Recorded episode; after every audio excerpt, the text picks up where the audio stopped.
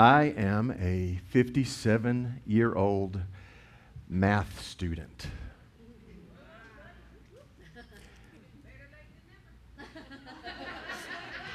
Stop. Yeah, yeah. I'll remember that in a minute. So I've been studying statistics. Yeah, it's awful. Recently, I've been studying how to calculate standard deviation. And let me, let me tell you what that is. That's really, it, it's to calculate how far data stands away from the average. How far a calculation is away from the average, either close to the average or far, far away from the average.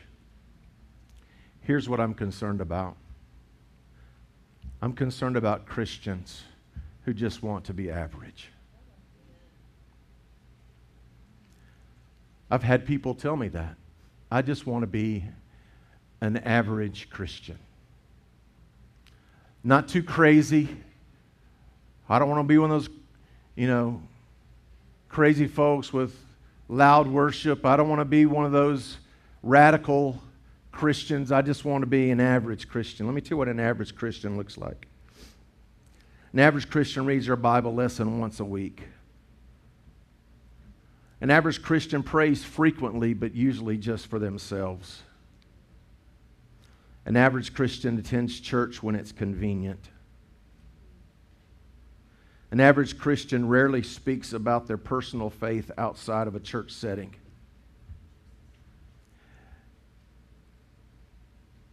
An average Christian is committed to comparative morality. In other words, as long as I'm better than most people, I'll be okay. I'm going to submit something to you that the average Christian is not very Christian. And I don't want that for you. And I don't want that for my family. And I don't want that for me. What Galatians has taught us so far taught us a few things. It's taught us that there's just one gospel. It's taught us that God always prepares you for what He has prepared for you. It's taught us that before you drew a breath, you were chosen and called. It's taught us that sin is not a sickness to be treated, but an enemy to be defeated. It's taught us that the work of the cross transformed us and transferred us from slavery to sonship. So, how do we understand all those truths and walk them out with authenticity? See, I told you last week that today's message would explain how our adoption into God's family would be reflected in our lifestyle. So, I need to tell you something. I need to tell you that I love you. There's a significant portion of my family in this room today. Many of you I've known for years and years and years, some just a little while. But regardless of what our relationship looks like, I want you to know that I love you. And what I tell you today, I tell you because of that. You might have had a pastor that was a better preacher a better leader, more charismatic, but I promise you, you've never had a pastor that loves you more than I do this morning. So, what you need to know today that this is not a sermon. This is a 30 minute altar call. I'm not kidding. Because I love you, and what Paul does in chapter 5 is he gets very real about our lifestyle and how the cross of Christ and our adoption into God's family should make a change. Our text today is Galatians chapter 5. Read it with me, 24 and 25. It says, Those who belong to Christ Jesus have nailed the passions and desires of their sinful nature to his cross and crucified them there. Since we are living by the Spirit, let us follow the Spirit's leading into every part of our lives. Pray with me. Father, over the next few moments, would you just by the authority and conviction of your Holy Spirit and the power of your word, just expose our hearts. God, I pray that pride would be destroyed this morning, that religious arrogance would be destroyed today, that our thoughts about our own goodness would be destroyed and nailed to the cross this morning. In Jesus' name, amen. Galatians is all about freedom. And oh, by the way, it's all about the only path to freedom. If you have the illusion that you live in freedom apart from the cross of Christ, you are fooling yourself. All across the world this morning in churches just like this one, people gather together and lie. We say amen to sermons about freedom. We sing along to songs about freedom. We fellowship with other believers and testify about freedom while all the while dragging chains of bondage and sin and a lifestyle that is contrary to the life that Christ died to set us free to live. Let's not lie anymore. Let's walk in genuine, authentic freedom.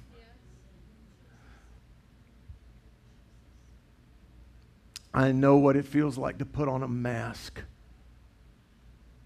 I know what it feels like to stand on a stage and declare freedom while bound by my own self and my own selfish desires. I know what it's like to walk in the doors of a church, paint on a smile, drop a couple bucks in the offering plate, and think I'm okay. I know what that feels like. And I don't want that for you. But somehow we live in a culture, and somehow we live in a religious culture where we've convinced ourselves that a heart captured by Christ and a life that reflects an unregenerated lifestyle can somehow coexist. And Paul says, no, it cannot.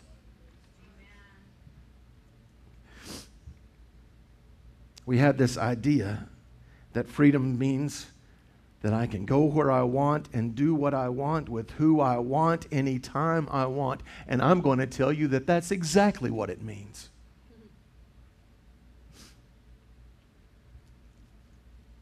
Every one of us, myself included, I'm going to use the word us and we a lot today. Those are our pronouns. Sorry.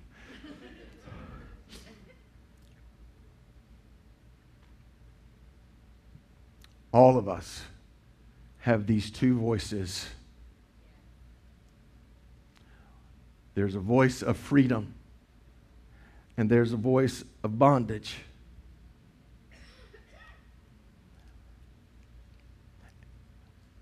The evidence will show which voice is dominant in your life and in mine. And so today we're going to, we're just going to look at the evidence. Galatians chapter 5, verse 13. For you've been called to live in freedom. Please know that. Christ's great desire for you is for you to walk and live and exist in the freedom that only He gives. And listen to me every other voice that would call you to any other kind of freedom is false. And it's, it's, it's an impostor and it's a lie. Christ called you to live in freedom, my brothers and sisters, but don't use your freedom to satisfy your sinful nature. See, that's the other voice. Some, some Bible translations call it your flesh. It's your, your sinful nature. Donna was talking about it just a few moments ago. It's that part of you that calls you outside of the freedom that only Christ offers. He said, Don't use your freedom to satisfy your sinful nature. Instead, use your freedom to serve one another in love. And I, you know, I've read that passage so many times, and I don't know that I ever understood it until this week in reality. Because in one part, it's telling you to, to use your freedom for, uh, not to use your freedom for, for your sinful nature, but to serve each other. I'm like, I don't, I don't get the connection there. There is a strong connection there. Your sinful nature, your sinful nature is all about you.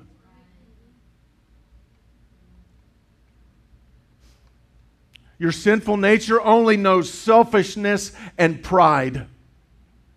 That's all it knows.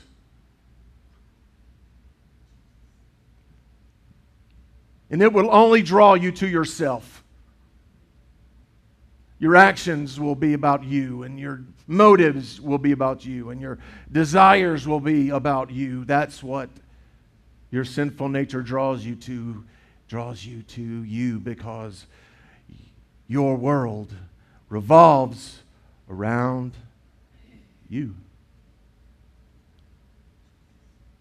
You can write that down. Your flesh, your sinful nature only wants to serve you.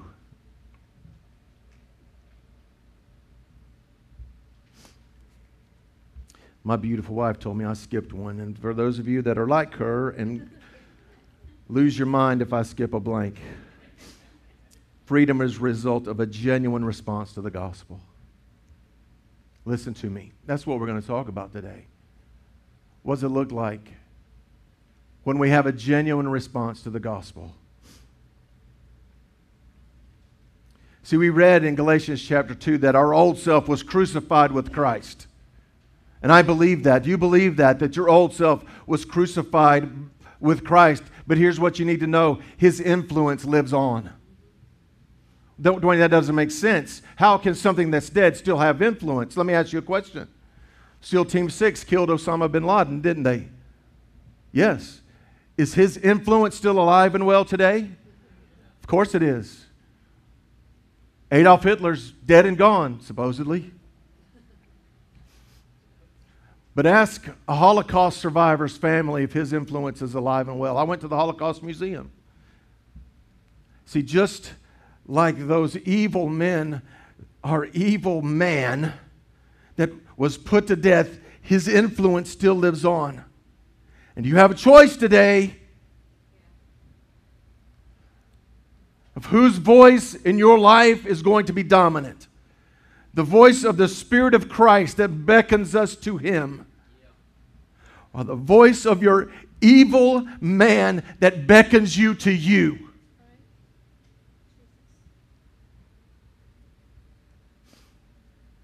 Galatians 5 16 and 17 says, So I say, let the Holy Spirit guide your lives.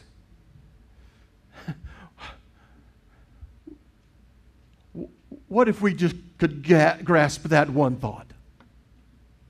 Let the Holy Spirit guide your life. What if every word you said to another human being was guided by the power and authority of the Holy Spirit?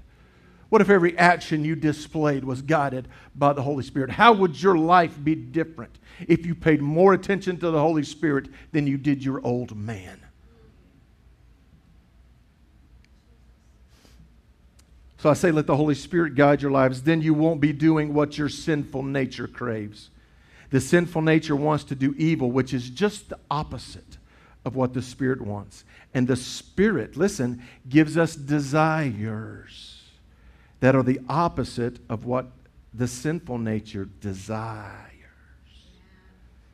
These two forces are constantly fighting each other, so you're not free to carry out your good intentions. Remember when I told you that you ought to be able to do what you want to, when you want to, with who you want to. But it's the Holy Spirit that's going to dictate your want tos. And when we listen to our old man and his influence, our desires change. why do I want to do this evil thing? Why do I want to say these evil words? Why do I want to display this evil action? Because that voice is dominant in your life.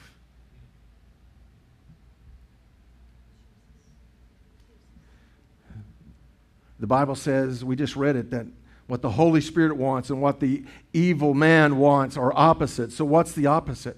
See, the Holy Spirit will lead you, write this down, outside of yourself.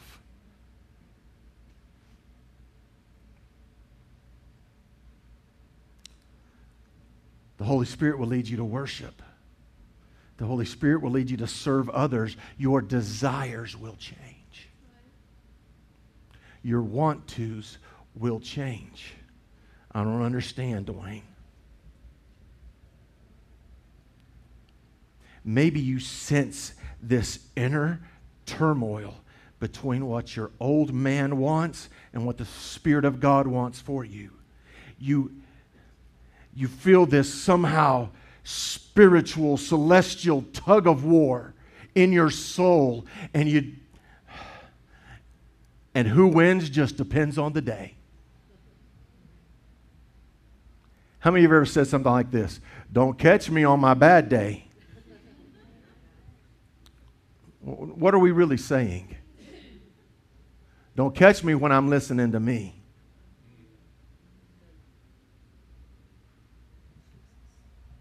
So, how do we? Who wins the war? Who wins the war? The dominant voice, write this down, in your life is the one you feed.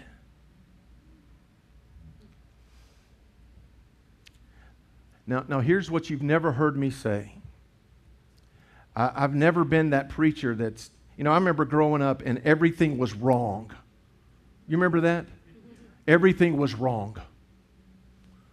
You know, in fact, if it made you smile, it was probably sin.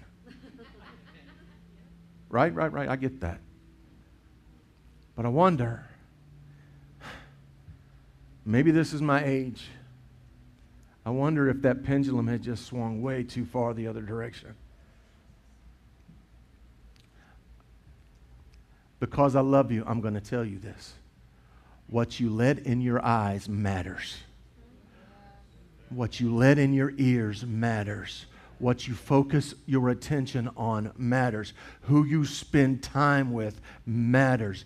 The reason you're having trouble with the evil man is because you're feeding him evil day, day after day after day. you're empowering him with what you let in your eyes and what you let in your ears. And your spirit man is wheezing because all he gets is an hour and 10 minutes on Sunday morning. And you're checked out half of that time. God, help me. You want your spirit man to be dominant in your life. You want the Spirit of God to, to, to take over your wants and your desires. Then start feeding Him. Open your Bible.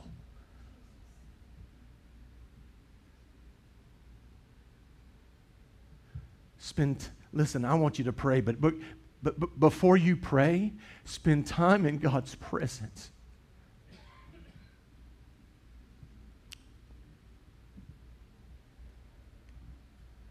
Talk about Jesus. Feed that spirit man. Worship. Listen, I'm, y'all know me, I'm, I, am i am musically eclectic. You may hear some Hillsong, you may hear some Elevation, you might hear some Lynyrd Skynyrd and but listen to me. L- listen to me.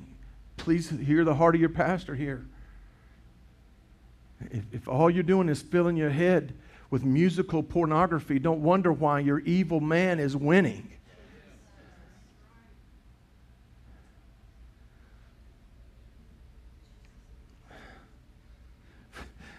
Just feel your soul. Some of you are so tired in your soul because your spirit man is exhausted. Feed your spirit man on worship, on the word, on fellowship with other believers. Feed him and watch him become dominant in your life and watch that evil man start to wheeze and whimper. It's how it works, y'all. Listen, I'm not telling you something that I read in a seminary book. I'm, I'm, I'm, I'm walking you through Pastor Dwayne's life I know what it feels like for that spirit man to be weak. And thank God, I know what it feels like to have him empowered to do in me what I don't have the power to do on my own.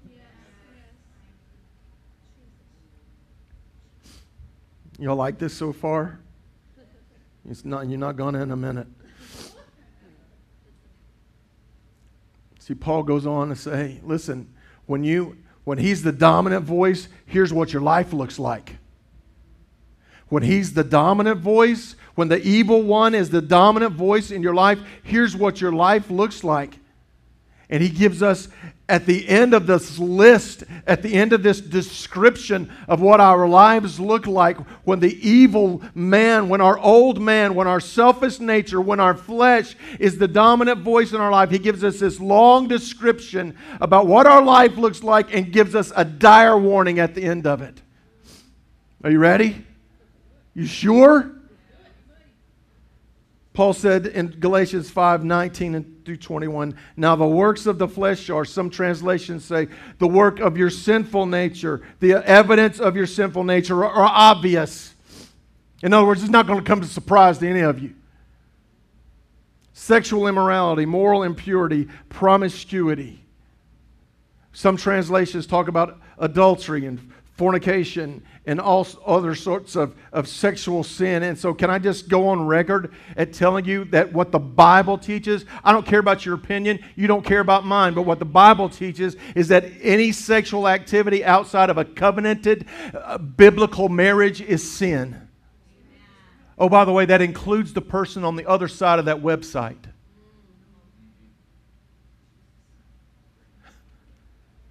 And includes that Facebook friend that you've reconnected with that your spouse doesn't know anything about. Well, that's we hadn't had sex, but you've thought about it.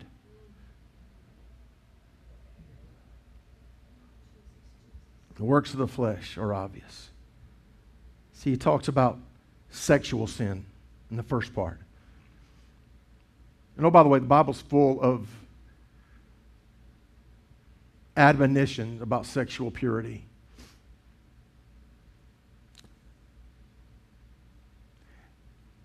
Here's where we landed. Well, God, here's how I'm going to live my life, and you're going to have to be okay with it. God doesn't have to be okay with anything, He's God. Then He talks about he said sexual immorality, moral impurity, promiscuity. Then he says idolatry, sorcery. sorcery.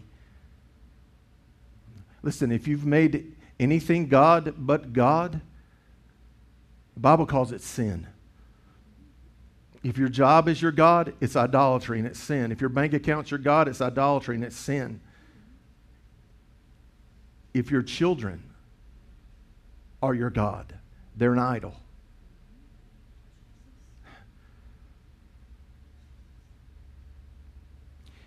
Then he said, hatreds. Listen carefully. If you hate someone because of their skin color, don't you worry about going to heaven with people from every tribe, tongue, and nation because you're not going to be there.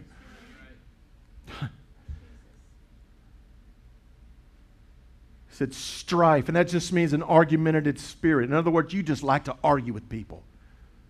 That's the work of your old flesh. You just can't get along with folks. Jealousy outbursts of anger, selfish ambitions, dissensions, factions, envy, drunkenness, carousing. Oh, now, Dwayne, it's okay to have a glass of wine with dinner. That's not what it said. But, but listen to me. L- listen carefully. If you can't have fun without a drink in your hand, there's something wrong.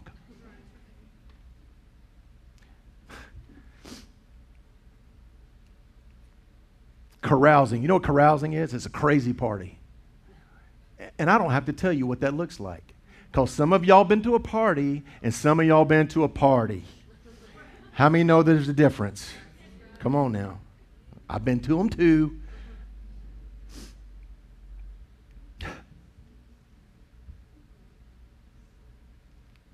And then he says, or anything similar. So if, if this describes your life, or anything close to it, if anything, if this describes your life, here's your warning. I'm warning you about these things, as I warned you before, that those who practice such things will not inherit the kingdom of God.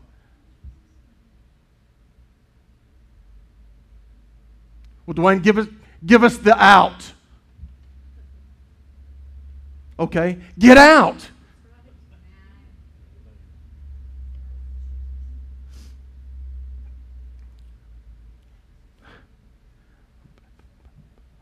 See, what, what, what our old man wants to do, instead of getting out, he wants to get in.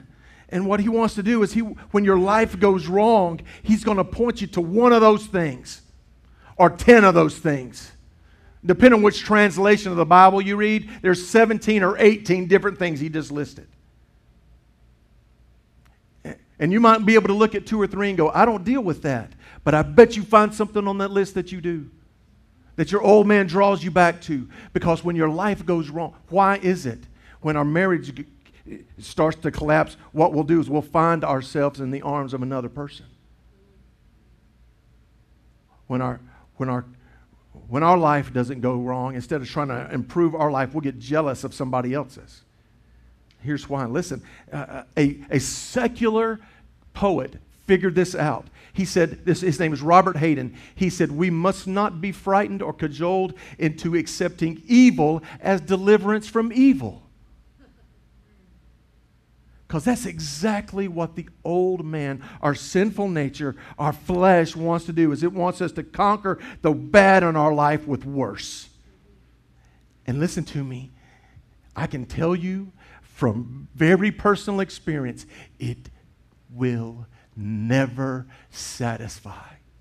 It might, it might be fun for a minute. It might feel good for a little while. It might be a, a, a, a, stress relief for a moment. But can I promise you, it'll not satisfy. It's not sustainable. There's only one path to real freedom, and his name is Jesus, and he's begging you to him. Write this down. See, the dominant voice in your life is evidence of who is really in control. And it bears, please get this, eternal consequences.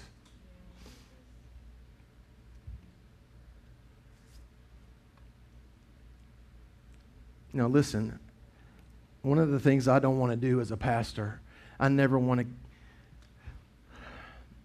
and I, I, think I've said this before, but it's just what it's what every pastor deals with whether you're preaching to 20 or 20,000. What you don't want to do is to have someone who, who's saved, you don't want to preach a sermon that causes them to doubt that, right? right? At the same time, you don't want to give somebody that's not saved assurance that they are. So I want to see if I can explain what Paul was talking about here. See, there's, there's a word there that, that you got to grasp. And I used the, uh, uh, the, the, CSB version because it, it I, believe it, it, it, it grasped what, it, what the original intent of this passage was. He said, I'm warning you about these things as I warned you before that those who practice such things. Now, listen, every one of us are subject to sinful behavior because you are not standing face to face with Jesus yet. You with me? But I want you to hear me. When we stack unrepented sin on top of unrepented sin on top of unrepented sin, it no longer becomes a, a, a, a uh, what's the right word? It no longer becomes a Christian that's, that's fallen. It becomes a lifestyle of an unbeliever. See, it's about practice. Charles Spurgeon said it this way The grace that does not change my life will not save my soul. If you've been legitimately and authentically and genuinely, a, if you've had a genuine response to the gospel, something in your life will change.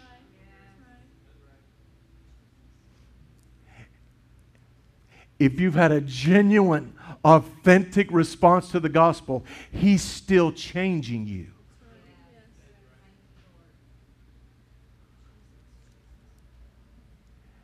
And if He isn't, it's because He's not the dominant voice in your life. You've grown quite content to listen to your flesh, your, your sinful nature, the old man, and let Him dictate and control your life. There is only one response to that, y'all. Please hear me. It's repentance at an altar.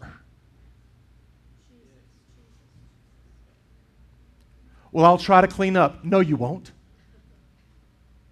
If you could, you would have. I'll try to do better. No, you won't.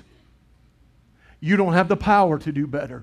Only the Spirit of God can change evil into good. Only the Spirit of God can change death into life. You need an altar of repentance and prayer so that Christ Himself can make His habitation in your heart and change you like He's changed others and like He's still changing. That's what you need. You don't need another self help program, you don't need another soul care book. You need an altar of repentance and prayer, period. Find Jesus today.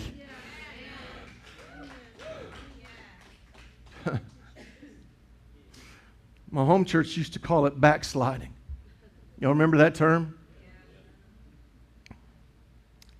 I don't think that's what Paul is saying, y'all. So if you don't like what I'm getting ready to tell you, beat him up, not me. I think what Paul's saying is, is if that list is evidence of your lifestyle, regardless of what you call yourself, it's evidence that regeneration never took place in the first place. If your old self still has that much influence, then maybe he was never really put to death. If that list is evidence of the life you're living, then you have to wonder. Please ask yourself this question Have you truly been born again?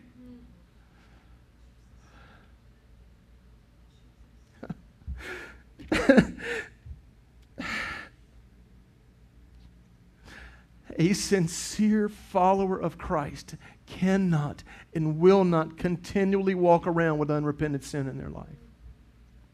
It, it just, that's just not how it works. And I'm sorry if you think this is legalistic and judgmental. I promise you it is not that.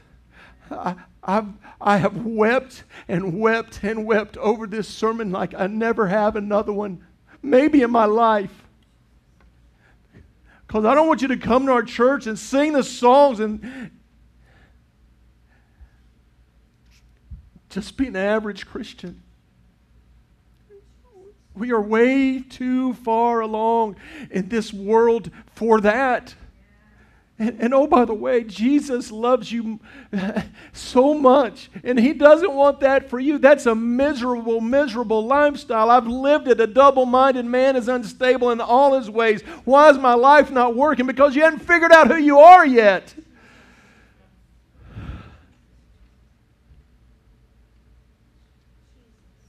Write this down. A genuine response to the gospel will be evidenced by the way we live our lives. See, we're going to read the fruit of the Spirit. And what the fruit of the Spirit really is, is evidence of the Spirit's activity in the life of the believer. So, on one hand, he said, Here's what it looks like when the dominant voice in our life is our old man, our sinful nature, our flesh. And he says, Here's what your life will look like if the Spirit of God is the dominant voice in your life. Here's what your life will look like. And he said, The Holy Spirit produces this kind of fruit in our lives love, joy, peace, patience, kindness, goodness, faithfulness, gentleness, and self control. There's no law against these things.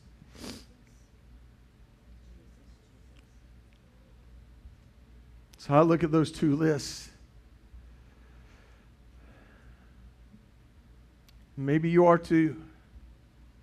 Maybe you're saying, man, I, I see too much of myself on that first list. I see too much anger and too much jealousy, too much lust, too much pride. too much unforgiveness. I see too much of my, of my old man in me. And God, help me.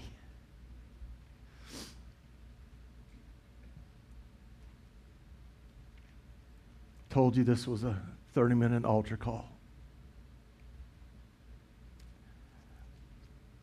I've never wanted to be that guy that just scares the hell out of people.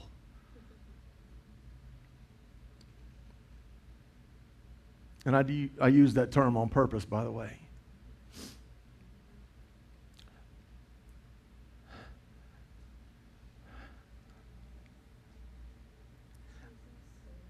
I'm more convinced today than I've ever been that everyone in this room, everyone that's ever breathed a breath, has two, one of two eternal destinations. And I used to want to go to heaven because I didn't want to go to hell. Because a dream scared the hell out of me. And I've told y'all that dream a time or two. Not going to bore you with it today. So I ran to Jesus because I didn't want to go to hell. And you know what I found? I found a whole lot more than just a ticket to heaven found abundant life. And I found a friend that sticks closer than a brother. And I found a family. And so, what I want you to do this morning, Donna's going to come and play. I told, I told everybody I wanted you to have a bulletin in, in your hand today, and I told you that on purpose. And you're wondering what that post it note is about. I'll tell you. I want you to write something down.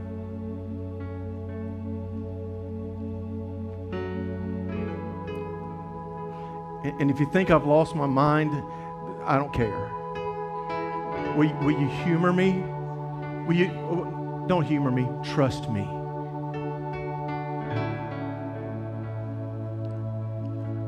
I, I want you to, in, in the quietness of this moment, to search your heart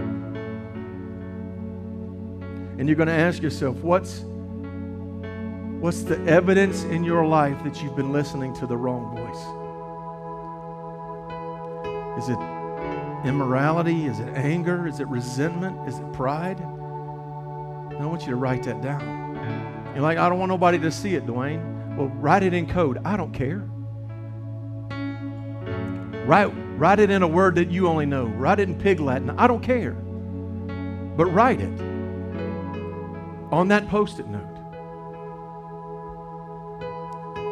Maybe it's that thing that's stopping you from walking in absolute freedom. Maybe it's an addiction. Maybe it's fear.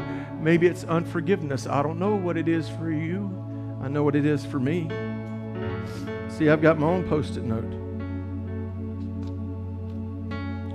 And I've got some things I'm going to write on my post it note. Well, Dwayne, what are you writing on, on yours? I'll tell you what I'm writing on mine if you tell me what you're writing on yours. How many know this is between you and God? I'm writing two words on mine. And I know what they mean. God knows what they mean. But I want you to write them down.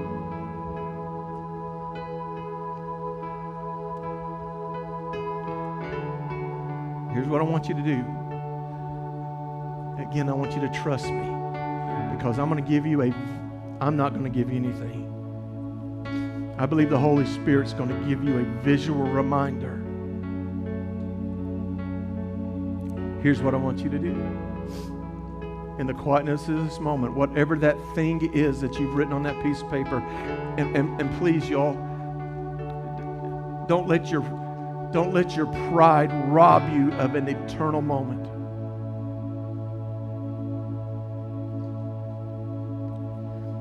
In the quietness of this moment, here's what I want you to do I want you to pray a prayer just like this God, you know what this thing is. Maybe you've been struggling with it for a long time.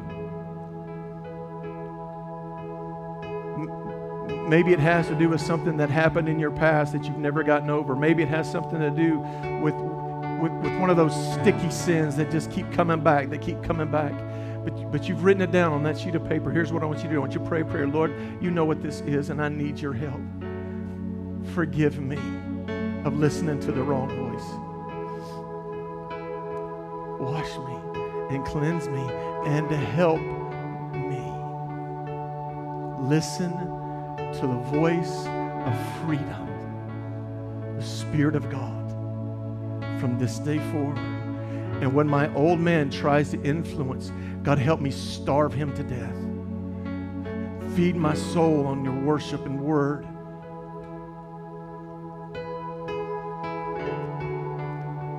And when you've laid those things at the, at, at the feet of Jesus, here's what I want you to do I want you to put in action what our text said.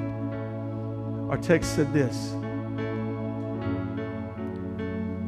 Those who, have, who belong to Christ have nailed the passions and desires of their sinful nature to his cross and crucified them there. I want you to take that thing and just symbolically, I want you to step out of your seat and I want you to walk over here and I want you to take that post it note and I want you to put it right there.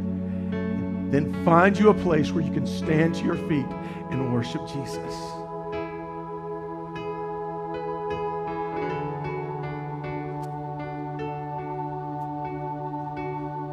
Do it now.